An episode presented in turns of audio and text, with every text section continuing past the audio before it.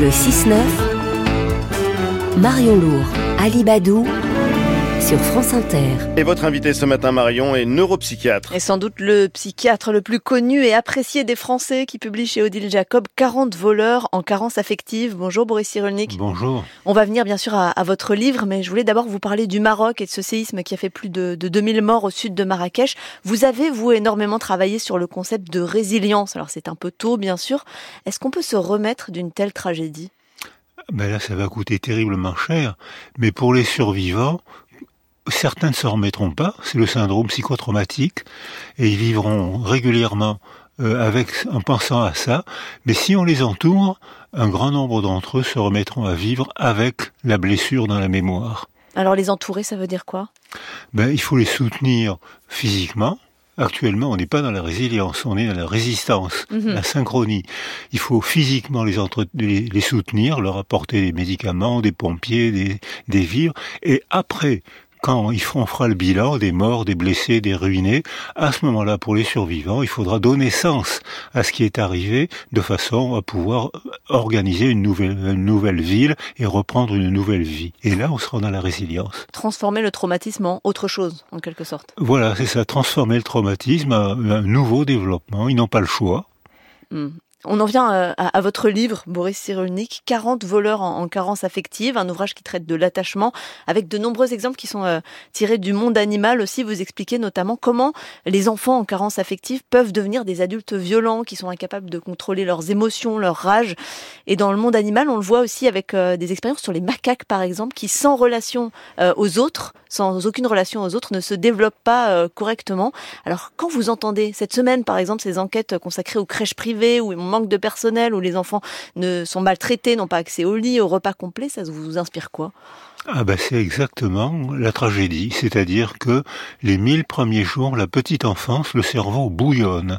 Et à ce moment-là, tout événement marque son empreinte et circuite le cerveau. Depuis la neuroimagerie, on va dire depuis quinze ans, on voit, on photographie, on mesure que le cerveau est sculpté par le milieu. Donc si on offre au bébé un milieu altéré, on va altérer leur cerveau et ça va être une tragédie pour eux. Et ensuite, ils vont coûter très cher à la société. Et vous, vous avez travaillé, vous, avec le, le gouvernement, avec l'exécutif, sur ce concept des mille premiers jours. Il y a un guide qui a été édité pour les jeunes parents. Quels sont les, les conseils de, de bon sens que vous avez inscrits dans ce guide ? Ah ben c'est pas du bon sens, c'est des travaux scientifiques depuis les années trente. C'est, c'est parti de Harlow, c'est-à-dire de l'étude chez les macaques.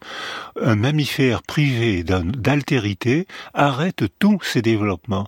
Mais en mille neuf cent trente, on n'avait pas la neuroimagerie. Et aujourd'hui, on photographie comment un macaque ou un être humain, un mammifère, on est des mammifères, hein, mm. un, un, un être vivant, un être humain privé d'altérité, atrophie certaines zones cérébrales qu'on photographie. Mais si on réorganise le milieu, cette atrophie cérébrale peut se recircuiter.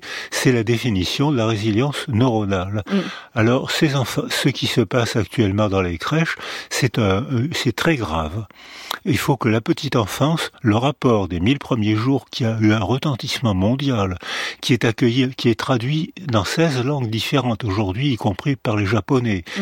eh bien, c'est, c'est Moment, c'est un moment sensible du développement. Si on le rate, on pourra le rattraper, mais ça sera un travail coûteux et long. Alors que si on offre à ces enfants un moment de stabilité, ils sont bien partis dans la vie. C'est pas gagné pour la vie, mais au moins ils sont bien partis. Et vous dites, Boris Cyrulnik, du coup il faut changer le milieu. Ça veut dire quoi ? Ça veut dire renforcer euh, le taux d'encadrement. C'est ça la solution ? C'est ce que propose le gouvernement ? Est-ce qu'il faut plus de contrôle aussi dans ces établissements privés qui ne respectent pas toujours Alors, les règles ? Les Africains disent il faut tout un village pour élever un enfant. Ça a été repris par tout le monde, tellement mmh. c'est, c'est joli. John Bowlby, le fondateur des théories de l'attachement, dit « Le système familial le plus protecteur, c'est un système familial à multiples attachements. » La mère, inévitablement, puisque c'est elle qui a porté l'enfant. Mais pas qu'elle. Mais pas qu'elle. C'est elle qui a porté l'enfant, donc c'est elle qui a marqué les premières empreintes. Si... autour de la mère. Alors, de mon temps, on disait le mari. Comment il faut dire aujourd'hui ? Le compagnon, le, le père, euh, le parent numéro deux. Alors, de, il y a le mari, la famille, les copains, les métiers de la petite enfance. Si on organise une niche sensorielle autour de ces enfants, ils ont de quoi se débrouiller pour bien se développer. C'est pas le cas dans ces crèches qui gagnent de l'argent en abîmant les enfants. Donc ça veut dire que euh, maintenant, là, il y a une culpabilité de la crèche et du gouvernement. C'est-à-dire qu'il faut organiser les trois niches sensorielles qui permettent à un enfant de se développer bien. La niche utérine, mmh. ça part de ce moment-là. La, la, la structuration du cerveau commence dans l'utérus. Si la mère est stressée, ça va ralentir et modifier le développement du cerveau. Après la naissance, c'est les bras, le corps de la mère, le mamelon, le regard, qui est très important, la voix de la mère. Pas seulement sur le téléphone, autrement dit le regard. alors, et, alors, ce que vous dites, c'est ça exactement. Malheureusement, si la mère regarde son téléphone au moment où elle donne le sein, très rapidement, le bébé cesse de téter. On dit qu'il a des troubles alimentaires, alors qu'en fait, il a déjà des troubles relationnels. Alors, mais autour de la mère, il faut qu'il y ait un mari, des, un compagnon, une grand-mère, une autre femme, puisque maintenant c'est, c'est reconnu par la société. Euh, il faut qu'il y ait une, une deuxième niche sensorielle. Et la troisième niche sensorielle, c'est celle de la verbalité, qui commence dans l'utérus. Notre cerveau, le lobe temporal gauche, qui va devenir la zone du langage, commence à être sculpté dans l'utérus. Donc si on s'occupe de ces trois niches sensorielles, le bébé partira bien dans la vie. Vous parlez du langage, Boris Cyrulnik, vous écrivez dans votre livre « La langue est la pire et la meilleure des choses ». Ça veut dire quoi ? Alors ça a été dit par Ésope avant, avant Cyrulnik. Hein. Oui, mais vous l'écrivez dans votre livre, c'est que ça a un Alors, rapport avec cet attachement. Oui, mais, en fait. mais oui, parce que dès l'instant où on parle, on crée un monde avec nos mots, un monde impossible à percevoir. C'est uniquement des représentations. Et là, on peut représenter la créativité, les fabricants de mots, les journalistes, les gens de théâtre, les romanciers, les cinéastes, fabricants de mots et d'images. Et là, on peut faire des merveilles. Mais on peut aussi faire des malédictions. Mal, mauvaise diction, la diction qui condamne le langage totalitaire. Il n'y a qu'une vérité, celle du chef. Et là, ce qui se passe actuellement, c'est que dans plein de pays en difficulté, les gens sont désemparés et ils votent pour un dictateur qui est élu démocratiquement. Mais qui sait leur parler ? Mais qui sait mettre en scène un langage totalitaire. Les... Hitler était un, ch- un chef-d'œuvre de mise en scène. Les oriflammes, les tambours, les gestes d'opéra, les, les gestes académiques du dix-neuvième siècle. Les gens adoraient ça. Il n'y avait aucun contenu. Il n'y avait que du, de, du spectacle. Les gens, même des gens intelligents, les Allemands étaient des gens intelligents. C'était le peuple le plus cultivé d'Occident. Ils ont été embarqués par cette stupidité qui remplace la pensée par une récitation, par un slogan.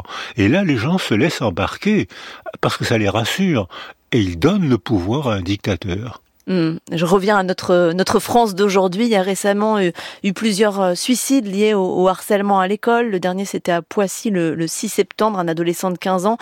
Là, le gouvernement dit que l'auteur doit être, l'auteur des faits de harcèlement doit être celui qui est déplacé, qui est sorti de, de, de l'établissement. Et ce n'est pas la victime qui doit être déplacée, comme c'était souvent le cas jusqu'ici. Euh, quelle autre réponse on peut apporter à ce genre de faits de harcèlement ? Alors, lorsqu'il, le suicide est un marqueur tragiquement bon de la désorganisation sociale. Chaque fois qu'il y a une désorganisation sociale, il y a un pic de suicide. On sait ça depuis le dix-neuvième siècle et ça a été confirmé mille fois. Le harcèlement est un marqueur tragiquement pertinent de la non-structuration des enfants pour l'empathie, c'est-à-dire la représentation du monde des autres. Donc il y a une défaillance éducationnelle. Comme vous l'avez dit tout à l'heure, il y a la mère. Mais il n'y a pas que la mère, il y a la mère et son entourage. Et là, quelque chose est défaillant, parfois dans la mère, le plus souvent autour de la mère. Il y a une défaillance éducative et on doit intervenir là-dessus pour développer l'empathie des enfants qui adorent ça, avec des contes, avec des films, avec des explications. On peut, on peut leur apprendre l'empathie, il y a une pédagogie de l'empathie. Même si on a raté le début, vous disiez, on, on peut rattraper. Alors, plus on, a, plus on tarde, plus la résilience est difficile. Mais dans les petites années, c'est, c'est du gâteau, les éducateurs emploient cette expression. C'est du gâteau, ça bouillonne, les enfants apprennent tout à toute allure. On a On apprend notre langue maternelle en dix mois. sans école, sans livre, vous êtes capable de refaire cette performance dans votre vie? Moi, ça fait soixante-cinq ans que je suis débutant en anglais. Mais si j'étais né en Angleterre, j'aurais appris l'anglais en dix mois. Sur la question de la violence, il y a eu en juillet dernier un déchaînement de colère lors d'émeutes urbaines après que le jeune Naël a été tué par la police lors d'un refus d'obtempérer. Euh, une des réponses, c'était cette proposition du ministre de l'Intérieur d'expulser les familles d'émeutiers des H L M euh, s'ils en occupent. Est-ce que c'est adapté? C'est ça la bonne réponse? Non. Non, la bonne réponse, c'est que ces gens sont vulnérabilisés par leur migration, qui est un trauma, très souvent un trauma intense, par l'accueil, qui, même s'il a fait énormément de progrès, euh, il n'est pas toujours bon. De toute façon, il y a le stress du migrant, même quand ça se passe bien. Et là, ça se passe pas bien, souvent. Donc je pense que, au contraire, c'est pas punir ses parents, c'est au contraire sécuriser ses parents et leur donner une autorité. Le, l'autorité, c'est, c'est le contexte qui donne l'autorité. Euh, il y a eu des, les pères ont été un peu trop autoritaires parce que c'est Napoléon qui avait fait des, des hommes, des pères, le chef de famille. Mmh. Les chefs de famille n'étaient jamais dans leur famille. Ils partaient le matin, les enfants dormaient encore, ils rentraient le soir, les enfants dormaient déjà. C'est la femme qui n'avait aucun droit, qui faisait et tout dans la famille, mais qui n'était pas chef de famille. Il y avait donc une absurdité légale qui a disparu maintenant. Donc ce qu'il faut, c'est l'alentour, la culture, les récits, les lois doivent donner, au contraire, redonner un peu de pouvoir à ses parents, et là, les parents pourront faire leur boulot. Alors, puisque vous me parlez des femmes, et puisqu'il reste une minute dans votre livre, vous écrivez aussi que la maturation cérébrale est plus lente chez le garçon et qu'elle les rend plus vulnérables. Les garçons sont plus fragiles que les filles. Oui, mais ça, ça reste entre nous. Hein. Ça, ça, ça... Ne le dites pas trop fort. Je me sens visé. Mais non.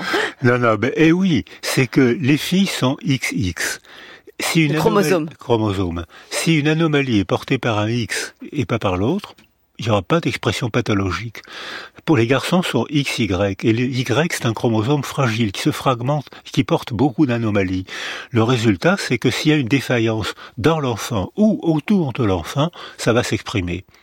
Donc les garçons, effectivement, le développement des garçons est beaucoup plus difficile que le développement des petites filles.